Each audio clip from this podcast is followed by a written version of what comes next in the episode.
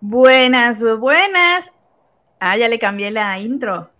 Hola, ¿cómo estás? Yo soy Nancy Burelo y te doy la más cordial bienvenida a la primera sesión de terapia de corazón de este 2023. Estoy muy contenta de iniciar el año, como siempre, en muy buena compañía y con temas que también espero que, les dejen mucho aprendizaje a quienes nos escuchan, ya sea en vivo o como saben, después en Spotify, Apple Podcast, YouTube, etcétera, etcétera. El tema de hoy es nada más y nada menos que salud mental en los hombres, en los chicos, porque aquí hemos hablado de infinidad de eh, temas relacionados a la salud integral, pero había notado que nunca le había dado el espacio tal cual a pues a los hombres, como que no sé si es un tema de que las mujeres somos más abiertas a hablar de, de nuestras cosas, pero la verdad es que es importante que los hombres, ¿verdad? Pues también atiendan sus cosas, sus problemas, ¿no? Y pues sobre eso va a ir la plática, pero voy a presentar a mis invitadas asasos, que de verdad les agradezco como siempre que estén aquí. Empiezo con el más constante de terapia de corazón. Te voy a dar el título del el que no falla, a terapia de corazón, nuestro querido eh, neuropsiquiatra, maestro en ciencias, el rockstar de terapia de corazón, doctor Edilberto Peña, ¿cómo estás? No, hombre, gracias y, gracias por incluirme en el panel de, de, experto y de paciente. Exactamente, porque seguro tú tienes ahí cosas que contarnos. Desahógate. Sí, sí, sí. Este, este, es el lugar adecuado.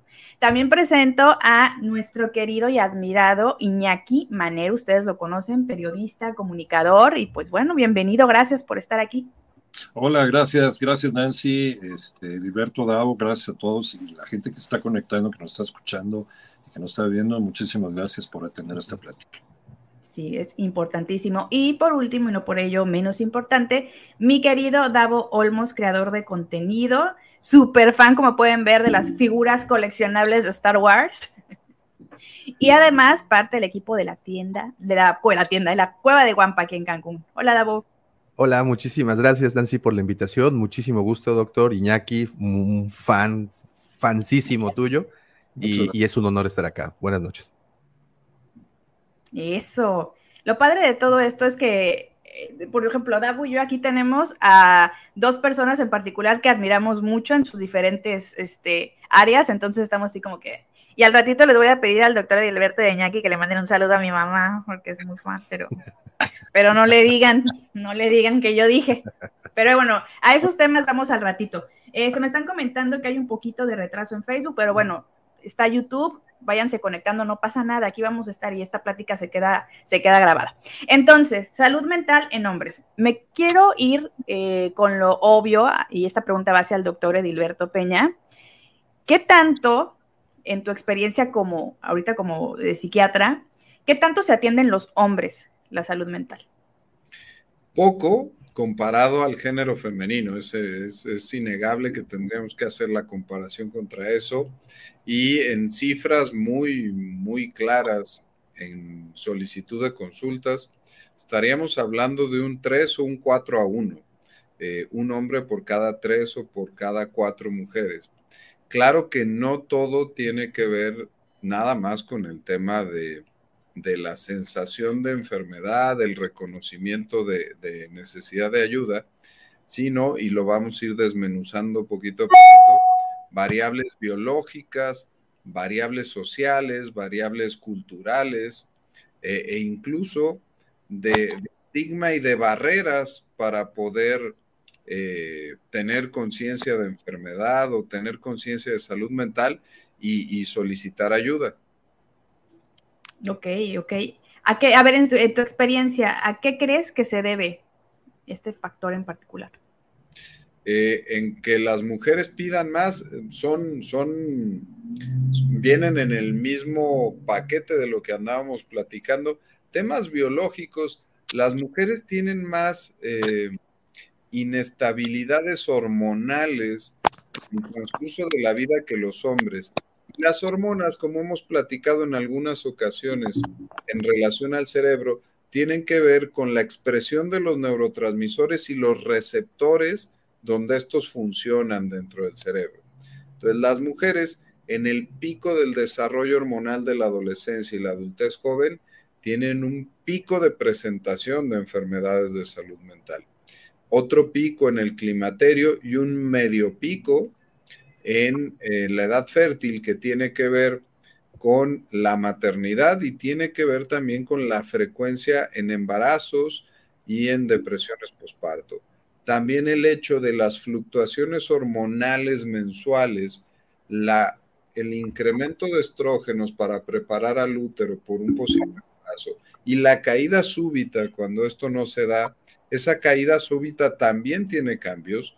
Eh, todas las mujeres sienten ciertas variaciones en el estado de ánimo, pero hasta tenemos algunas enfermedades cuando esto es demasiado grande, que es el síndrome disfórico premenstrual.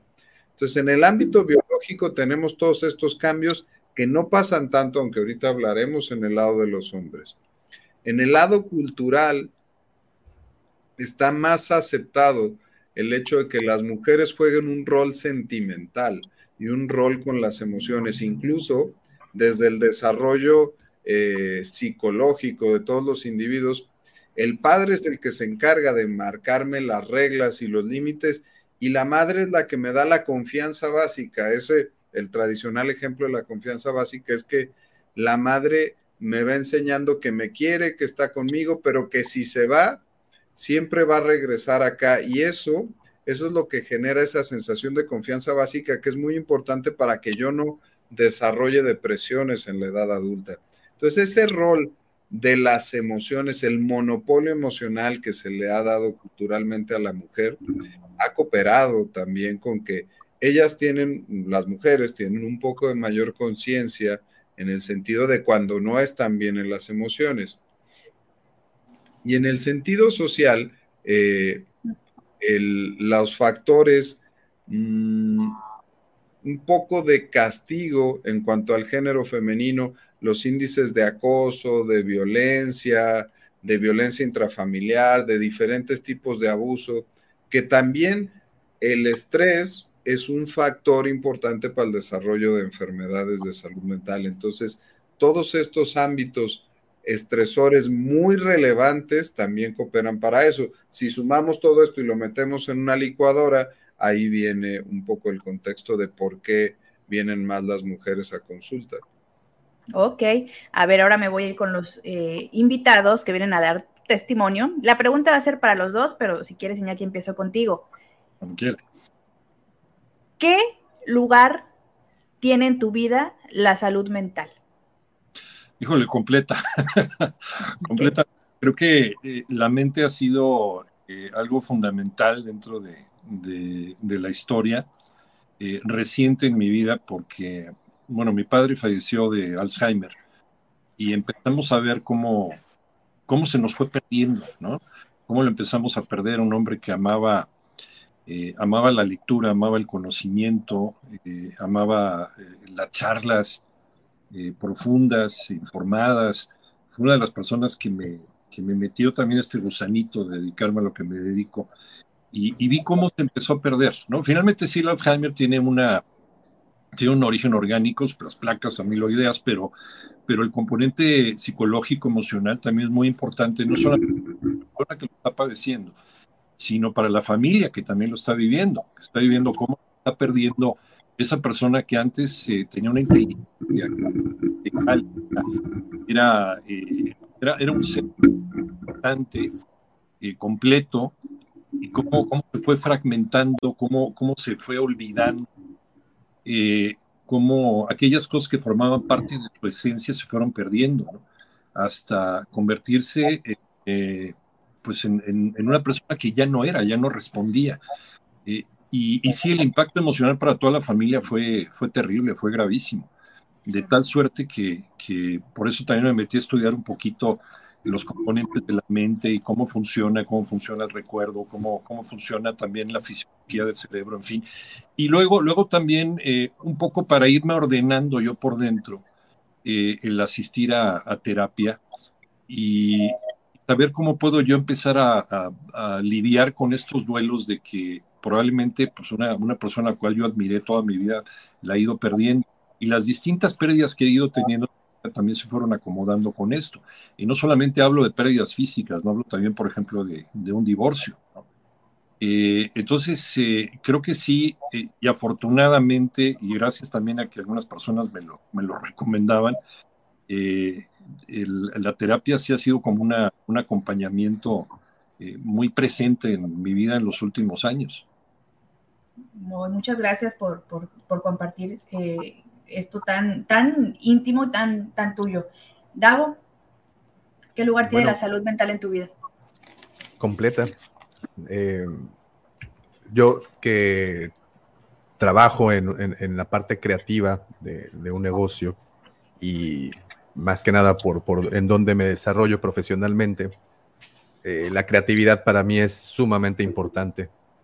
Y cuando algo altera eh, pues mi, paz interior, mi, mi, día a día, mi dinámica, pues no fluyo. Eh, recientemente eh, yo recibí una noticia, una noticia que no he tomado del todo bien y se las platico. Mi hija se muda con mi ex esposa a otra ciudad y es algo que yo sé que pasa todos los días. No es la primera persona ni la última persona, no somos los últimos en que esto pase por nuestras vidas y sin embargo me ha afectado tremendamente y, he puesto en pausa prácticamente todo lo que regularmente hago y pues no me puedo dar ese lujo porque evidentemente al dejar de producir dejo de proveer y creo que ese es eh, como hombre lo complicado, el hecho de que no te quieres mostrar débil, no quieres eh, darte como eres, por muchas posiblemente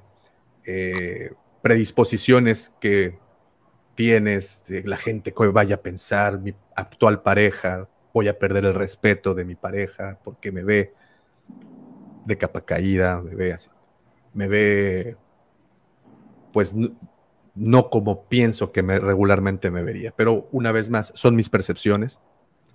Y creo que el tratarlo, el platicarlo, digo afortunadamente Nancy tú me viste una luz ahí con una buena terapeuta, empecé eh, y creo que los pensamientos mientras más se asienten como la arena en, en el agua, más claro es. Y, vaya, ha sido sumamente importante el poder asentar ese fondo. Wow. Gracias también, Davo, por compartir. Antes, dime con una pregunta al doctor Edilberto. Eh, quería preguntarle a ambos, eh, me van contestando esta parte. Eh, el tema de salud mental en sus vidas es que a raíz de estos dos eventos, o sea, Iñaki, el diagnóstico de tu papá Davo esta noticia o ya habían tenido antes algún tipo de acercamiento, de, sentimiento, de sensaciones en las que decían, ay, creo que a lo mejor ir a terapia sería bueno. Este, ¿Quién me quiere contestar? Davo. Gracias. sí, ya previamente había asistido a la terapia. Creo que no, no, suelo lidiar muy bien con las pérdidas. Eh, un divorcio me llevó justamente ahí y, y me sirvió muchísimo. Me, hizo que me sintiera menos culpable de cosas que yo me colgaba solito. Ok. Iñaki, ¿en tu caso? Sí, sí, también, eh, sobre todo en, cuestión de, pareja. La de mi hijo también eh, fui a, terapia precisamente para, para, revisar ciertos aspectos de, de, por qué, ¿no? De repente eh, empezaron a salir también algunas cuestiones además pero ¿por qué no, no, podía, no podía tener una, una, relación eh, estable con una pareja? Ya había ido yo entonces a, esta necesidad de, de tomar terapia.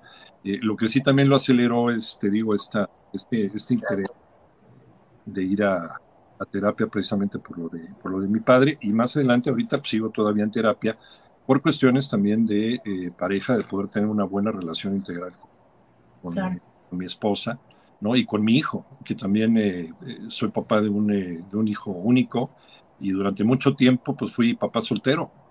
Entonces imagínate, también fue, fue un desbarajuste emocional tremendo y la terapia sí me ha ayudado a, a y a que cayeran muchos 20. los escucho y de verdad repito, gracias, gracias por, por animarse a estar aquí. Y digo, mis respetos para ambos, porque sí, tienen mucho este estigma social los hombres en cuanto a mostrarse vulnerables o hablar de sus problemas y de verdad que creo que ustedes dos son un ejemplo muy, muy bueno y, que puede ayudar a lo mejor a alguien por ahí a, pues, a darse cuenta de que no pasa nada, porque la terapia para mí es delicioso, ya lo he dicho muchas veces, el poder despotricar, nadie se entera que dije, ¿no? Entonces, y aparte te está ayudando en, varios procesos. Doctor. Sí. ahora, ahora te voy a decir cuál fue tu acercamiento, tu primer acercamiento, ¿por qué dijiste voy a estudiar esto? Ah, de, psiquiatría. Sí, sí, sí, pues al final es salud mental. Sí, sí, sí. Eh, ay, eh, yo, yo andaba ya navegando en las causas y me andaba esperando otra pregunta, pero bien hecho, bien hecho. Eh, yo, desde mi, acercamiento con la medicina fue muy cargado de filosofía. Este, mi otra opción de carrera era filosofía, que de hecho luego cristalicé y, y estuve estudiando un poquito más de la mitad de la carrera pero al entrar a, medicina, todo mi interés estuvo centrado en el tema del cerebro, como, como un órgano eh, podía tener manifestaciones en situaciones completamente etéreas, subjetivas, que no se pueden tocar, que no se pueden medir de una forma concreta y física, pero que son muy reales y ahí están, y que es el asiento de las emociones, de los afectos y del intelecto de, una persona. Para mí eso ha sido verdaderamente todo un reto toda la vida. Y eh, mi acercamiento final con la salud mental tuvo que ver con mi historia personal, porque al momento de elegir una especialidad, después de tanta filosofía y tanto tema con el cerebro, eh, por, eh, por estar mucho tiempo en el servicio de pediatría en mi último año de la carrera de medicina, termino eligiendo pediatría eh, y eh, en el segundo año de pediatría mm, comienzo a, tener algo que por ahí mm, andaba bosquejando Iñaki, que es el cansancio, el burnout, el síndrome de desgaste. Eh, termino cayendo en un episodio depresivo, renuncio a la especialidad de pediatría eh, incluso dejo de estar en el ámbito de la medicina más o menos como un año y medio, en lo que me recupero de ese episodio depresivo y regreso, ya claro que, tenía que estar en el área de la psiquiatría, no tanto para tratarme a mí, sino para eh, seguir el camino de, lo que era mi pasión y que ahora lo había recuperado. Eh, y ya de ahí, pues es que trepado en el barco nunca más me bajé, ¿no? Ya ahí trabajando en la psiquiatría, luego en la neuropsiquiatría, viendo el, sustrato biológico un poquito más a detalle y el resto del trabajo que hemos hecho. es que también es interesante conocer un poquito más el contexto y que la gente sepa que también tú como especialista has tenido un proceso en el que has tenido que acudir a especialistas pues para que te ayuden. O sea, lo hemos dicho mucho aquí en terapia de corazón, ¿no? La salud mental debería ser parte de la canasta básica de tu chequeo anual, ¿no? Y los que necesiten seguimiento, pues adelante. Entonces, a ver, doctor Edilberto, antes de que te lanzara esa pregunta, me dijiste que ya tenías como que algo en mente. A ver, sácalo, desahógate. ¿Sobre qué ibas a ir? En lo que me iba a desahogar mi alma era que qué bueno que estamos aquí con Iñaki, con Davo, porque no son la generalidad de, de los varones masculinos machos alfa, lobos plateados. este, no, eso, entre los hombres. Sí, sí, eso no es lo que, lo que vemos allá afuera. Los, hablamos hace rato de los momentos de fragilidad de la salud mental femenina, pero en, en, la salud mental masculina, y qué buenos ejemplos que ya me pusieron aquí enfrente, tenemos el, biológico, que tiene que ver con la andropausia, que sirve para burlarse de los amigos en el club, pero que es un fenómeno hecho y derecho donde la carencia y la caída de testosterona, que puede ser gradual o puede ser de forma dramática, también afecta la conformación del cerebro, incrementando la presentación de enfermedades de salud mental. Pero el ámbito que que ya expusieron muy bien es el ámbito social, el ámbito cultural, el ámbito de vida. Eh, los hombres nos enfrentamos a este rol de proveedor. Hablamos en el lado femenino, en el monopolio de las emociones. El hombre tradicionalmente en este rol de cazador, de proveedor, en un tema evolutivo, tiene que ser fuerte, tiene que pensar rápido, tiene que tomar decisiones, tienen que ser acertadas, este, tiene poca oportunidad para equivocarse. Y cuando en el mundo real estas cosas no pasan así, te equivocas, tienes un fracaso de pareja, la vida no sale como tú quieres, tienes que enfrentarte a las constantes frustraciones, no te das la fragilidad para poderte sentir quebrado y entonces sentir tu red de apoyo que te rescate y te saquen adelante, eso todavía retrasa más el diagnóstico y retrasa más una mala sensación y un empeoramiento de una posible depresión o de un posible trastorno de ansiedad.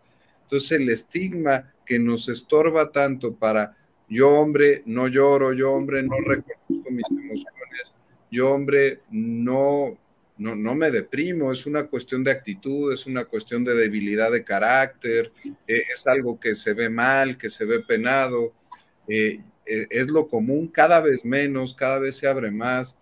Hay una serie de speakers que ya están trabajando el tema de la nueva masculinidad, donde nos reconocemos como, como entes emocionales también, como entes que podemos sentir, que nos podemos quebrar, que, que podemos hablar desde mis emociones, desde mis sentimientos y que no está mal hacerlo así. E, eso era lo que traía yo vaciado en mi corazón que ya lo tuve que decir. Perfecto, pues es que estás en tu terapia de corazón, para eso es. No, pero es que de verdad creo que vamos a quedarnos con datos muy, muy interesantes, todos los que estemos eh, conectados con el tema, porque yo me puedo pensar si de por sí, para mi generación, el tema de salud mental es tabú, y si está mi mamá viéndome, tú sabes de qué hablo, mamá. Y al rato le digo lo de tu salud, ya lo había dicho. Este, para hombres, peor, ¿no? Si todavía entre, entre amigas como que te desahogas, platicas esto. Entonces, no sé si en los hombres, cualquiera de ustedes, contésteme, sucede eso. O sea, ustedes van y se echan la chela y cuando están en la chela se desahogan, o sea, neta, o sea, de me está doliendo esto, no nada más la queja de, ay, a mí mi esposa me dijo, no, no, no, o sea, la queja de, estoy pasando un duelo, me está pasando eh, pues esta separación, estoy sufriendo. Ustedes como hombres, quien quiera contestarme, ¿sí comparten eso entre amigos? Tú te das cuenta eh, de quién va a terapia y quién no, ¿no? Dentro de... Pero ¿no? cuando, cuando empieza a platicarte, eh, empieza a sincerarte con, con algún tema de estos, ¿no? Este, o que llega a preguntarte, oye, tú también estás en proceso de deconstrucción. Qué buena pregunta, ya con eso. Este cuate va a terapia también, entonces sí, puedo, puedo abrirme y ya empezamos a, soltarlo. Y sí, efectivamente, la, la, salud mental es un tema que los hombres desdeñamos o, ocultamos y este, ¿no? lo metemos debajo de la, de la alfombra. Eh, de hecho, pues sí, es, más la cantidad de las estadísticas de, hombres que se suicidan que mujeres. Eh, no se dan casos, por ejemplo, en Estados Unidos, donde es muy común esto, que una mujer agarre un fusil y se ponga a disparar en un centro comercial. Somos los hombres. No sabemos manejar nuestras emociones. Tenemos un conflicto terrible con la inteligencia emocional también. Entonces, sí, efectivamente, estamos en este proceso donde estamos aprendiendo, estamos entendiendo eh, la magnitud del problema que tenemos desde hace siglos de que no nos ocupamos de nuestra salud mental. Por eso todas las pésimas decisiones en, el devenir de la humanidad han sido la mayoría tomadas por hombres. Eh, ¿Verdad? Entonces, sí, digo, hay que verlo estadísticamente hablando. Ha habido sus ejemplos también en mujeres, pero pues, los hombres han sido, y precisamente por este famoso patriarcado, que ya sería otro tipo de tema. Pero el hecho de que los hombres reconozcamos que tenemos un problema es muy, muy difícil. Entonces te das cuenta te das cuenta, sobre todo en el trabajo, cuando estás eh, compartiendo la chamba con, con alguien eh, o tienes que compartir en camino un programa, y cuando alguien empieza a hablarte de temas que son distintos a los de mira esta vieja, este, mira este coche, ¿qué te pareció el partido de las Chivas? Y, son temas un poquito más profundos relacionados con, con cómo vas, cómo te sientes, eh, he estado triste yo estos días, sabes que esa persona está yendo a terapia y sabes que te puedes conectar también con, con él. Uy, qué interesante. ¿Y tú, Davo? Eh, con muy pocos amigos, realmente creo que dos amigos posiblemente eh, me siento con, con, con, la confianza, no porque a otros no les tenga confianza, sino porque sé que del primer momento que diga algo, no, no juzgado, pero sé que sí me van a, me van a cotorrear y me voy a terminar sintiendo peor y, luego me van a invitar una cerveza posiblemente y se me va a terminar olvidando. Eh, pero, pero sí, eh, con un par de amigos, es, es, difícil, para mí sí ha sido difícil el, el, poder compartir esto. Sin embargo, sí, afortunadamente creo que, que he encontrado dos o tres amigos con los que me puedo sentar por una, dos horas a quejarme y, y, me prestan sus, sus, oídos para, para, para si poder pueden profundizar en un tema este, emocional. No nada más las chivas, este, mi figurita de Han Solo, no sé, si es Ah, bueno, no, eso es mucho más profundo que, Pues sí estoy en el dark side hoy, necesito desahogarme. Exacto. Muy bien. Sí, exacto. No, qué bueno. Pero, oye, ante, y es importante decirlo así, ante la incomodidad que sientes como hombre, ante otro hombre que te está queriendo comunicar sus emociones, un mecanismo de defensa muy común es el de la broma el de minimizar y el de banalizar entonces tu emoción que es un poquito lo que platicaba Davo, eh, no se siente a gusto para hablarlo con otros porque lo van a minimizar, porque no le van a dar el interés que tiene y probablemente no porque sean malas personas, sino porque no tienen esa flexibilidad para poderse aflojar y hablar en el territorio emocional donde seguro van a estar tan mal y sintiéndose tan fuera de lugar que a lo mejor van a cometer una metida de pata.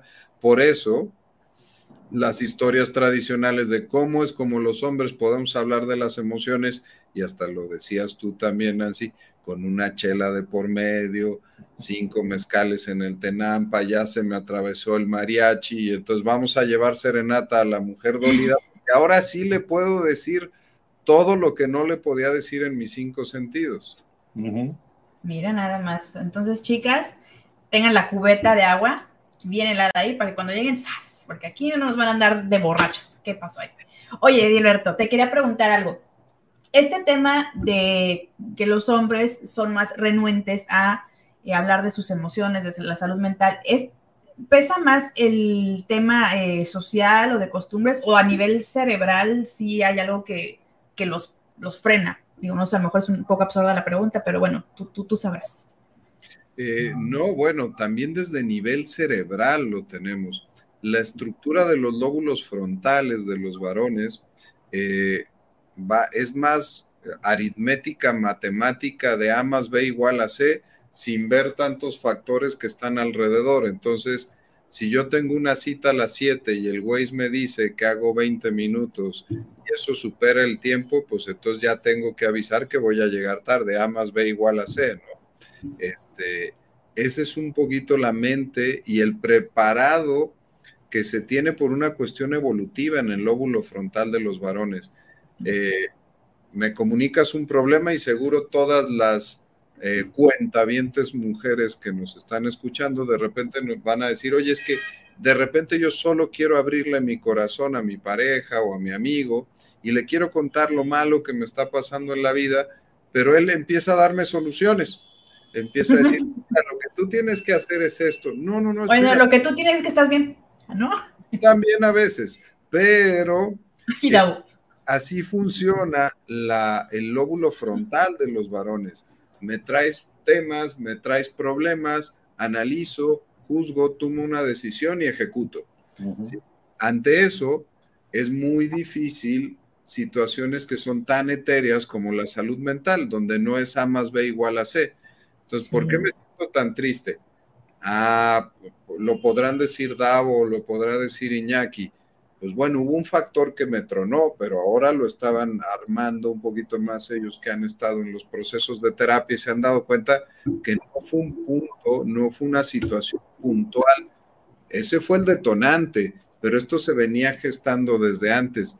Para un hombre con esta estructura del lóbulo frontal, pues cuesta verdaderamente mucho trabajo leer estas situaciones y entonces construir el hecho de que me siento mal y necesito pedir ayuda. Entonces es una combinación de lo biológico con lo social y que es una carretera de ida y vuelta, porque muy probablemente en la génesis de los tiempos nuestros cerebros no tenían estas diferencias, pero la cuestión evolutiva también lo hizo de una forma de adaptación para que así se, se diera. Ok. Es que está muy drástico también el tema. Hace ratito que eh, comentaba Iñaki, ¿no? Esta, este, esta constante o, esta estadística de, por ejemplo, en Estados Unidos los tiroteos usualmente son hombres, ¿no? Que llegan a un punto en que probablemente sí hay un trastorno de salud mental por ahí que no se atendió en un momento, pero me, me llama mucho la atención esta parte que dice Iñaki, no saber gestionar tus emociones siendo un adulto, ¿no? Un adulto consciente, entre comillas, en qué momento eh, tu mente, tus emociones, toda esta, esta revoltura que tienes a nivel mental, emocional, te lleva a cometer, ahorita nos fuimos al extremo, ¿no? Pero puede ser desde algo más sencillo de tomar una decisión incorrecta en tu día a día. Entonces yo me pongo a pensar en los hombres que están a mi alrededor. Hola, Tony. Que no es que no empaticen con las emociones, porque yo he tenido pláticas con Tony que yo decía, es que... Y él así de, yo puedo, dime algo, ¿no? Sea, reacciona como yo reacciono y él, no, pues está bien, es esto, el otro, ¿no? Entonces yo así de, de repente hasta te pones a pensar, igual lo veo con mis hermanos, que no son, que no son capaces de empatizar, que no tienen emociones, que no sienten. Y entonces, de repente también como mujer es un poquito frustrante decir así de, ya reacciona, ¿no? Dime algo emocional, ¿no? Pues si te estoy diciendo cómo me siento, pero es, sí, no, dale, y yo, ¿no? Entonces también el platicar con ustedes, que, que bueno, Edilberto, especialista, Davo Iñaki, que son realmente hombres hechos y derechos, que saben que es necesario de repente buscar ayuda para gestionar emociones o vivir ciertos procesos, como que digo, ¿por qué no todos? ¿Por qué cuesta tanto, no? Y, Davo dijo también algo muy importante, no me abriría con ciertas personas porque a pesar de que son amigos muy cercanos, pues probablemente van a echar carrilla, este, este bullying, ¿no? Entre amigos, cuando al final de cuentas la salud mental, creo hoy por hoy, después de todo lo que he aprendido gracias a terapia de corazón, pues es parte esencial de la vida humana, ¿no? Y en cuanto a datos, doctor Edilberto, eh, eh, lo, hemos platicado en algunos episodios que hemos hablado sobre depresión, sobre suicidio, los hombres se suicidan más que las mujeres. Lo, lo decía Iñaki, este, las mujeres se deprimen cuatro veces más que los hombres, hacen cuatro veces más intentos de suicidio, pero los hombres nos suicidamos cuatro veces más que las mujeres. Y esto no es porque las mujeres hagan intentos manipulatorios, esa es la manera incorrecta de leer la estadística. Es que para cuando un hombre vive esta sensación de desolación y de desesperanza tan intensa que lo lleva a pensar en la construcción de una ideación y una planeación suicida, el método lo utilizan de manera muy letal, diferente a las mujeres, que en ese sentido esta construcción la van llevando desde hace más tiempo, con mayor conciencia, incluso observando otras aristas en, en, una ideación suicida donde, y, y, lo he escuchado aquí en el consultorio, un hombre no te va a decir que qué le importa quién lo va a encontrar y cuánta sangre va a haber alrededor del evento donde él cometa el suicidio. Pero una mujer sí te lo va a decir. Una mujer te va a decir que, que hombre, pues descartó el intento con arma de fuego o con ahorcamiento porque no quería exponer a sus familiares a este tipo de fotografía y este tipo de situación. Los hombres en esta construcción, pues, que platicaba yo de dificultad para empatizar con sus propias emociones, pues a veces al momento que se truenan toman decisiones pues, más, más drásticas.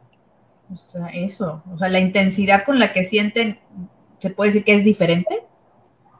O sea, de tanto que van guardando las cosas. no? No, me gustaría poner ahí esa, esa hipótesis de hasta que te cae el 20 y entonces acumulas como olla express y el día que revientas, revientas más mal, sino en, algo que, ya, por ejemplo, plantearon Iñaki y Davo, este, no fueron las primeras noticias negativas de la vida las que los llevaron a reconocer sus emociones y pedir ayuda. Ya habían tenido otros golpes en la vida que los habían tenido, pero eh, el momento en el que un hombre, y eso cualquier especialista de salud mental te lo puede decir, si me hablan en la madrugada y me dicen, doctor, necesitamos que venga usted de urgencias porque hay un intento de suicidio de una mujer. Ok, ¿qué pasó? ¿Cómo está? Hace esto. Ok, nos vemos en la mañana. Doctor, venga porque hay un intento de suicidio de un hombre. Entonces ya empieza a pelar los ojos y te empieza a quitar la pijama porque sabes que tienes que ir ya a urgencias. Y les pongo todavía otro caso. Doctor, hay un intento de suicidio de un doctor.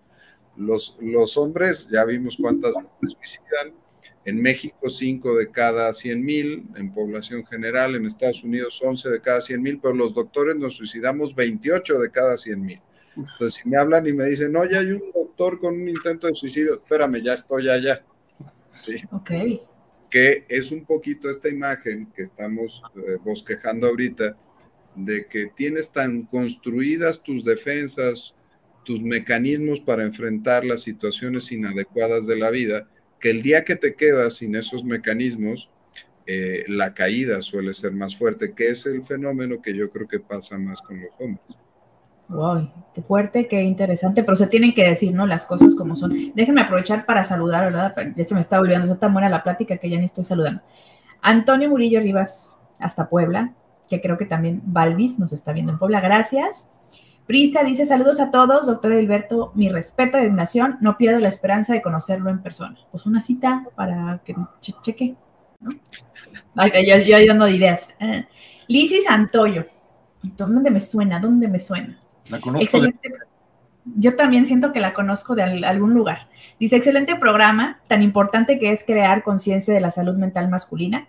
Por paradigmas absurdos y machistas, se ha relegado que busquen ayuda, que se cuiden y procuren. Completamente de acuerdo, mi querida Lizzie. Y Hugo nos dice, hola, la.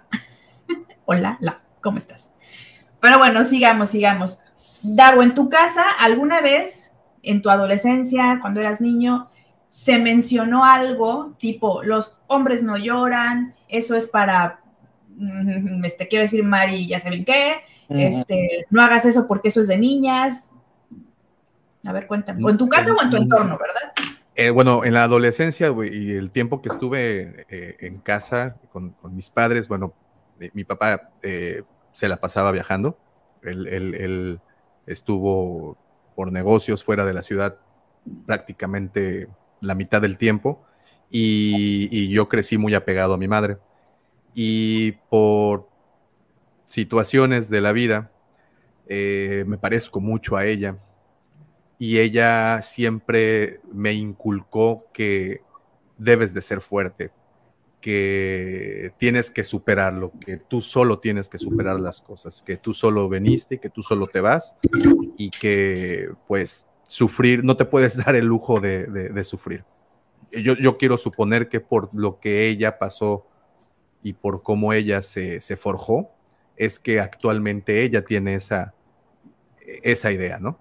Eh, pero ella también fue la primera persona que me instó a ir a terapia, curiosamente. Eh, no precisamente en la adolescencia, sino ya más adelante. Eh, y se me hace muy, se me hace muy chistoso, porque sí, a la fecha, ella sigue con esa filosofía de fortaleza, pero también tiene ya la apertura. Yo supongo que también el tiempo le la ha enseñado, y, mis hermanos eh, la, han enseñado a, que sí, ser, a veces no se puede solo. Y, y creo que eso es la enseñanza con la con la que hoy en día nos, nos eh, pues vaya, nos anima, ¿no? Sí, sí, hay cosas que se pueden, pero hay otras cosas que de plano no puedes resolver tú solo. Creo que de repente te desarmas, te defragmentas y, tener la entereza para poder rearmarte, creo que es, es un poco complicado.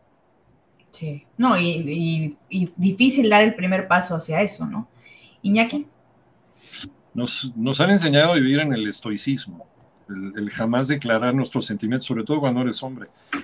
Eh, mi padre, y, perdón que lo vuelva a sacar porque para mí es un gran ejemplo en, ese y en otros sentidos, pero él, como buen español, él, nunca mostraba sus sentimientos, todo te lo decía con la mirada.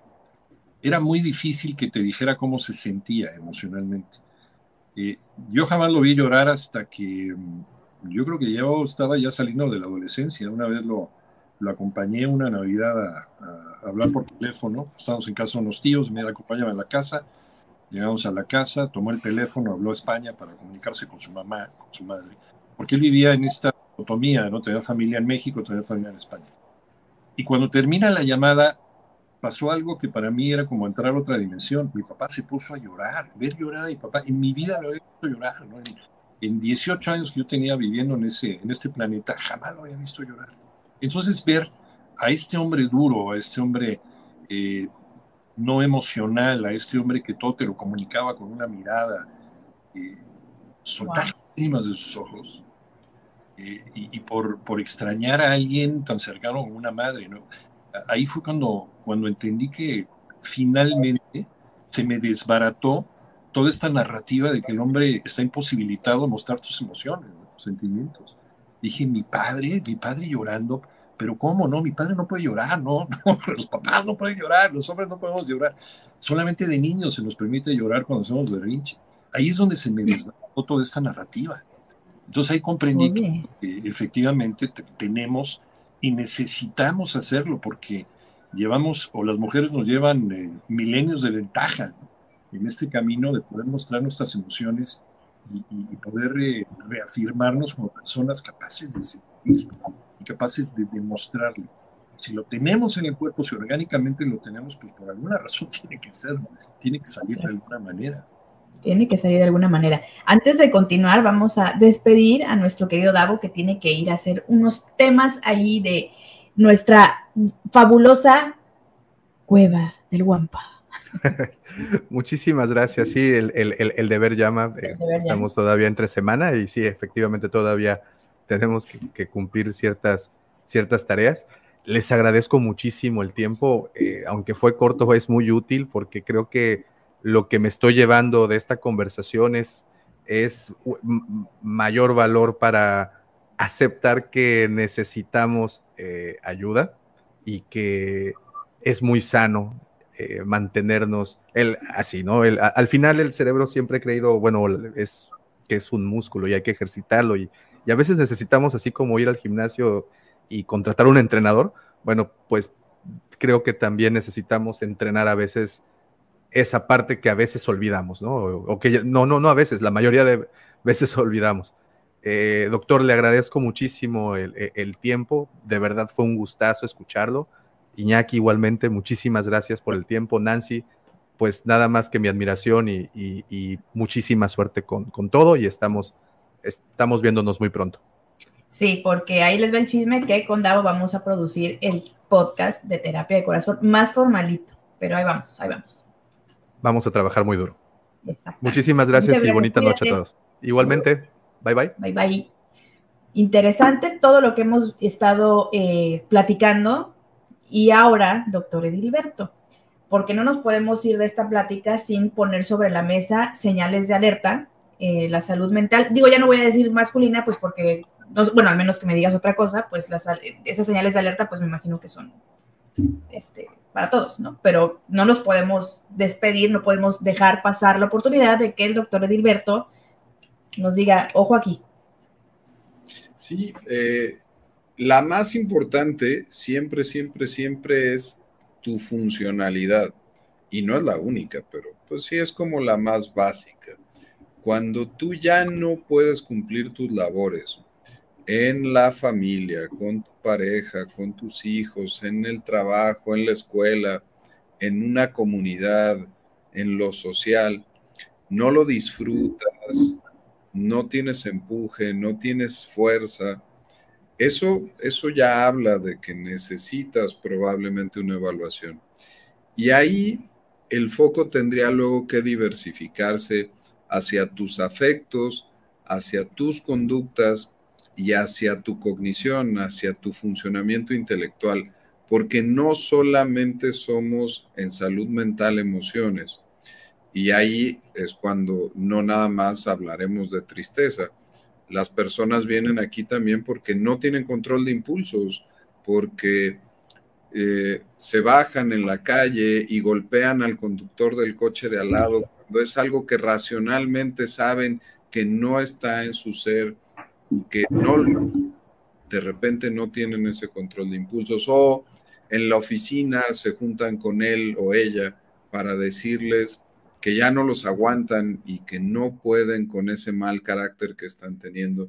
Y la cognición, porque también son las tres funciones del cerebro, que no se los olvide que las patologías de salud mental enferman al órgano que es el cerebro. Si yo no puedo atender, si no puedo inhibir al resto de los estímulos, si no puedo mantener la concentración, si no adquiero la información que se necesita para hacer un análisis y poder tomar una decisión de la forma más adecuada posible, probablemente también está en medio de una patología de salud mental. Entonces, dejarles la funcionalidad en estas tres esferas, emociones, conducta y cognición. Ok, Iñaki, aprovechando que te tenemos aquí, ¿tienes alguna pregunta, alguna inquietud? Porque habías comentado al inicio que también tienes como que esta, este gusto por estudiar este, el cerebro y sus componentes. Aprovecha, date.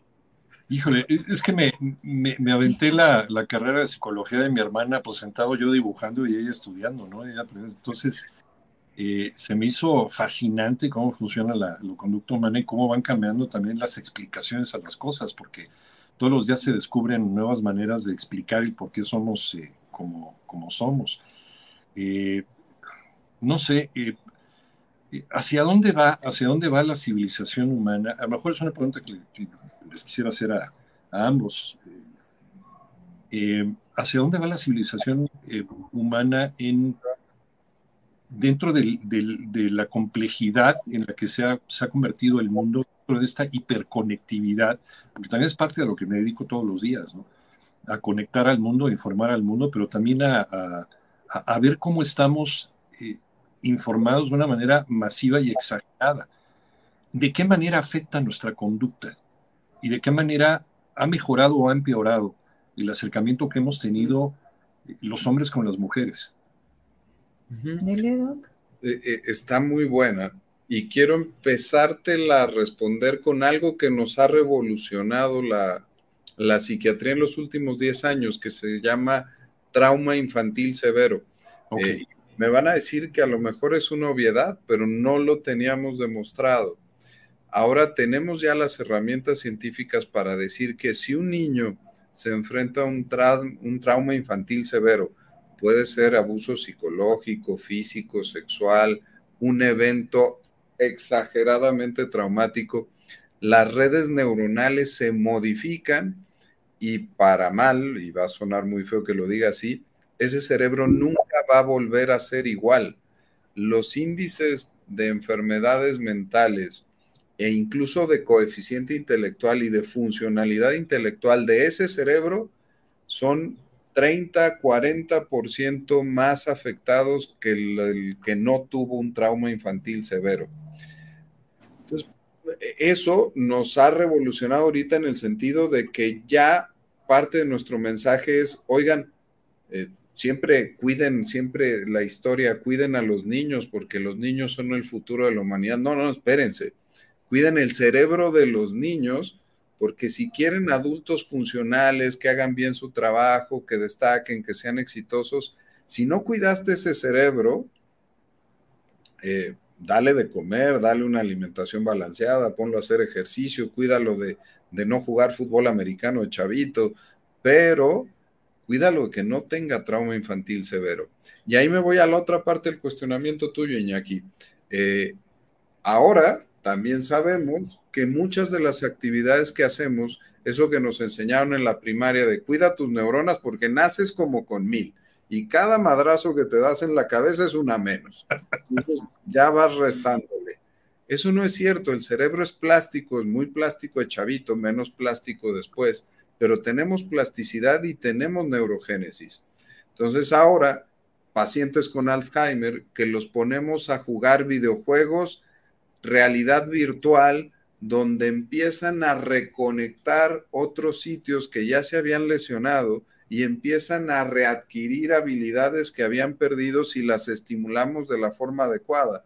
Pacientes con embolias, con eventos vasculares cerebrales, que si utilizamos, les pongo ejemplos que hacemos aquí en la oficina, personas con eh, trauma, estrés postraumático, les ponemos lentes de realidad virtual con un paradigma de acuerdo al estrés postraumático que sufrieron, que abre el hipocampo, que es la zona emocional, y damos tratamiento en ese momento con ciertos mecanismos para el hipocampo, podemos curar el estrés postraumático a partir de eso. Entonces, ahora sabemos que el cerebro es esta comunicación de dos vías, donde lo podemos lesionar con eventos ambientales de una forma dramática para el resto de la vida, pero lo podemos reparar con, lo que decía Iñaki en la pregunta, ¿para dónde va el mundo en, la y en esta hiperconectividad? Eh, el mundo va para la modificación del cerebro de acuerdo al ambiente que estamos teniendo. Me divierto con los papás de, doctor, ¿qué voy a hacer con este niño que no suelta el celular todo el tiempo? Está adaptando a su medio, señor, ya veremos para dónde va, no se preocupe, regáñelo todo lo que usted quiera, pero no se desgaste. Ah, caray. Ok, ya no regañaré a mi sobrina. Y yo respondiendo a tu pregunta, Iñaki, lo que dijo el doctor. Lo que dijo el doctor, estoy completamente de acuerdo. Es que, wow, de verdad que, que darnos cuenta, bueno, Iñaki, tú que te dedicas a la, comunicación desde hace mucho tiempo, yo que pues el, tiempo que tengo entre comunicación digital, marketing digital, realmente el nivel de, de, de estrés, sí, pues por supuesto vivimos escuchando noticias, sobre todo malas todo el tiempo y de repente digo, me voy a desconectar, pero pues la realidad es que no es tan sencillo ya desconectarte del teléfono, de la computadora, porque si no estás conectado y no estás en, redes sociales, no estás en internet, es como si no existieras también. Te da una identidad, entonces qué estrés no ser nadie, ¿no? Porque si no estoy en internet y si no tengo likes y si no sé qué, no pertenezco.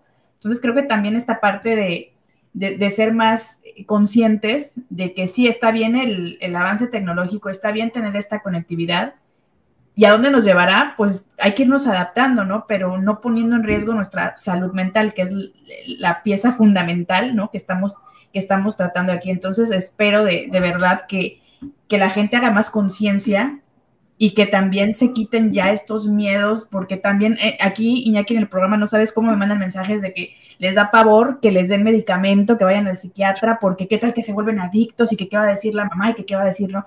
Y es como, a ver, si te tomas tu sal de uvas ahí, claro. porque te dio una indigestión, ¿por qué no vas con un doctor de la cabeza? Punto, ¿no? O sea, a veces lo, bajas a ese nivel de no pasa nada, pero sigue, sigue la, e, el miedo, sigue el qué va a decir mi mamá, qué va a decir el vecino, y si me vuelvo adicto.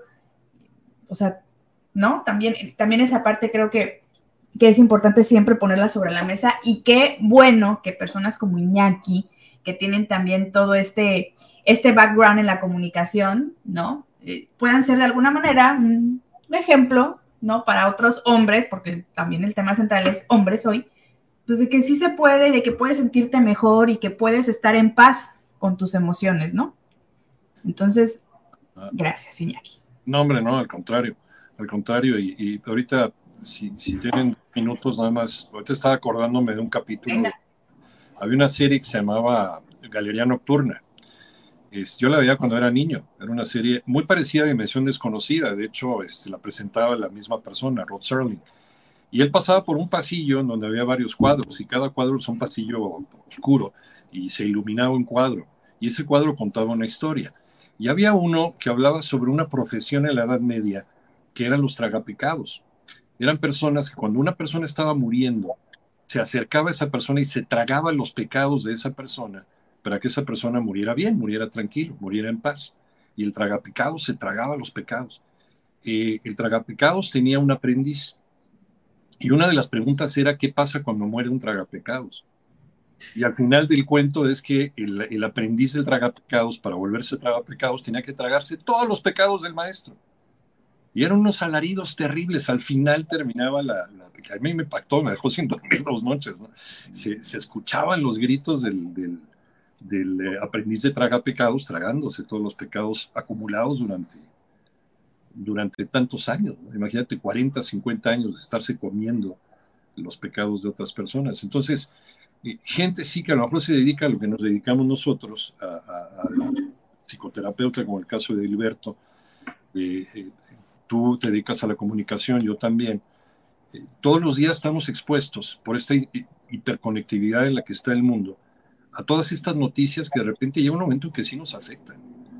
Y necesitamos por fuerza no solamente en nuestra, nuestra vida y nuestra historia personal, pero a todo lo que estamos expuestos todos los días, a todas las noticias, que la mayoría de las noticias, para hacer noticias, tienen que ser malas. Fíjense nada hasta qué punto hemos llegado, que cuando hay una buena noticia lo recalcamos. ¡Ey, ya les va una buena noticia! Y todas las demás que nos dijiste durante cuatro horas, ¿qué eran? Pues sí, malas noticias. La noticia es un sinónimo de, de, mala noticia. Sí, y negativo. Que a esto todo el día. Eh, y por eso también nosotros debemos de tener una salud mental aceptable.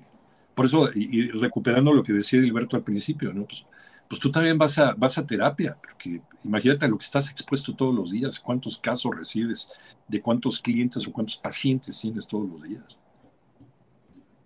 Dale, pues sí, al final de cuentas, de alguna manera también hay que predicar con el ejemplo, ¿no? Digo, siendo especialista en, en salud mental, ¿cómo no tener alguien que te dé esa contención y ese acompañamiento. Entonces, desde la formación tienes que estar siempre en supervisión y tienes que estar también en tratamiento, uno para ti mismo y dos para conocer lo que estás trabajando. Sí. Claro, sí. No, es que el, tema de salud mental, cómo funciona eh, el cerebro, bueno, Gilberto lo sabe porque, digo, ya me dio unas clases del cerebro, ¿verdad? Ya se me olvidaron muchas cosas, hay que retomarlo, pero es que es bien interesante y y retomo de, lo que hemos estado platicando aquí, eh, esta parte de cuando no es algo tangible, porque por ejemplo dices, este, ay, me pegué, me salió un moretón, ¿no? Ah, bueno, te creo, no, ahí está el moretón. Pero decir, estoy deprimido, es, ay, sí, hombre, ya al rato se te pasa, el échale ganas, el, estás triste, el, bajarle eh, la intensidad a lo que significan estas palabras en torno a la salud mental, creo que en gran medida, que nosotros mismos lo provocamos, en gran medida es lo que sucede, que no le damos el valor, no le damos la escala que debe tener y la importancia, pues porque se nos hace muy sencillo decir que el que está deprimido es un este, llorón, este, no tiene, no es fuerte, ¿no? Eh, le faltan dos que tres, o, bueno, faltan huevos, pues, ¿no? Para enfrentar a la vida, porque se debe poder solo, que no sé qué. Entonces, nos están bombardeando también constantemente en redes sociales, precisamente con estos estereotipos de hombre o mujer fuerte. Ahora incluso ya las mujeres, ¿no? Las mujeres ya son, las mujeres ya no lloran, las mujeres facturan, ¿no? Entonces, también esta parte es, no, o sea, digo sí, pero no exageremos, ¿no? Tenemos que, cuidar nuestra salud mental y no sé, y darle este, esta contención a cuando no estamos bien, porque lo hemos dicho también, está bien no estar bien, abracen sus emociones, ¿no? Y no le tengan miedo a los psicoterapeutas, a los psiquiatras. Pues imagínense, se, tocan en consulta a alguien como Edilberto, pues, está bien, relax, él es, mira, creo, no he ido a terapia con él, bueno, he tenido consulta, pero a lo que voy es que somos gente trabajando con gente, entonces también ese miedo de qué me va a decir el psiquiatra o contarle a alguien mis problemas, no, hombre, si ponemos ahorita una lista de todo lo que eh, nos limita o limita a la gente a tomar la decisión de ir a terapia, pues no acabamos. Entonces, este es un llamado, señores, hombres del mundo, del Internet, estés en donde estés, nos estás escuchando en vivo, nos estás escuchando en, no sé, en el 2025, en el 2030, donde estés, cuida tu salud mental. Porque también es un acto de amor propio, ¿no? El mayor acto de amor propio que una persona puede tener, creo yo, es ir a terapia, el tratar de entender de dónde vienen esas emociones buenas y malas y trabajarlas para tener una mejor calidad de vida. Punto. ¿Vale? Déjenme leer este último comentario ya para proceder a despedirnos. Dice Brisa, ahora creo entender a mi padre. Ya tiene 80 años y nunca fue con un especialista de la salud. Yo pienso que le hizo muchísima falta. Puede ser. Eh, dice Tiger John, los hombres también padecemos trastornos de ansiedad generalizada. Los chicos sí lloran, sí se enferman y sí son vulnerables, ¿no? Sí. Así que espero que esta transmisión, este live, este podcast, pues a alguien le haya servido con que un, un hombre macho alfa diga, creo que tiene razón Iñaki, ¿por qué no? ¿No? Me identifico con lo que comentó Davo. Padrísimo. No le tengan miedo, no le tengan miedo a los especialistas en salud mental. La mayoría no muerde. Son buenas personas. Son seres humanos como tú y como yo. Y ya voy a dejar de tanta payasada y mejor procedemos a, a despedirnos como Dios manda. Edilberto, ¿con qué cerramos esta sesión de terapia de corazón? Eh, ya, ya hablamos mucho de la vulnerabilidad. A mí me gustaría venderle a los hombres cazadores de soluciones que la salud mental en el futuro muy próximo va a ser cómo obtienes ventajas evolutivas ante tu competencia. Venir al psiquiatra terminará por ser, oye, no vengo porque estoy enfermo, vengo porque quiero vender más, vengo porque quiero ser mejor, vengo porque quiero aprender más y las soluciones que se tienen en estimulación en el cerebro van a hacer que tú puedas obtener esas ventajas. Ya me gustaría pegar el brinco cuántico y ya no andar curando enfermos, sino andar eh, dando mejoría en las capacidades.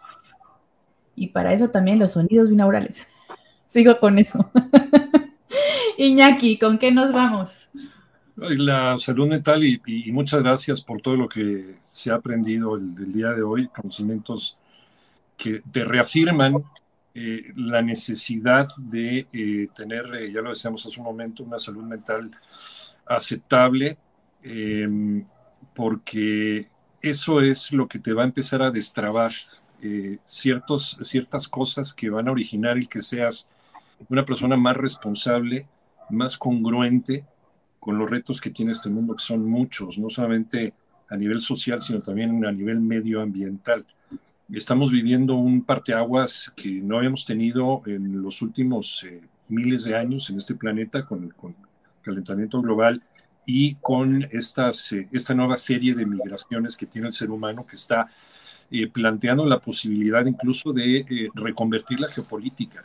Y para todo eso necesitamos tener una, una, mente clara y tener una capacidad de comprensión de por qué la gente hace lo que hace. Muchas veces desdeñamos, muchas veces rechazamos, muchas veces llegamos a muestras exageradas de odio porque no entendemos los planteamientos ni las razones de las otras personas al hacer lo que hacen. Y creo que una salud mental nos ayuda también a, abrir y a destrabar estas, eh, estas ideas, poder eh, abrirnos al conocimiento y a la comprensión de lo que piensa el otro y de lo que le duele al otro para ser más empáticos. Muchas gracias. Gracias a los No, no, no. Iñaki, al contrario. Y sí, yo también este, retomo ya para cerrar esto. Nos hace falta, nos hace mucha, mucha falta la empatía. Tratemos de, ser más empáticos con, nuestro entorno y cuidar nuestro cerebro, ¿no? Nunca es tarde para empezar a, cuidar nuestro cerebro. Y pues bueno, ya me, esto ya es el final de esta transmisión, pero no quiere decir que no nos vamos a volver a ver, porque creo que estuvo muy interesante el tema y aquí estamos para tratar de, eh, pues de tener este canal abierto para que la gente sea más consciente de su salud mental. Doctor Edilberto, ¿dónde te encontramos? En Cisne, Cisne México, Facebook, Twitter, Instagram y www.cisne.mx, acá andamos. Iñaki, ¿no nos diste la trivia de hoy? Este, sí, esa está en TikTok, al rato la, subimos y también en Twitter, en arroba 889 noticias, arroba Iñaki Manero. Y fue para lo que, para lo que gusten. Exactamente, y pues de mañana tempranito te estaremos escuchando. Ahí estamos a la orden, muchas gracias. Muchas gracias, linda noche para todos los que se conectaron. Un beso, estén pendientes de la programación de terapia de corazón. La próxima semana ya continuamos con los lives. Y pues pronto, el doctor Edilberto ya saben que aquí pasa lista. gracias, buenas noches.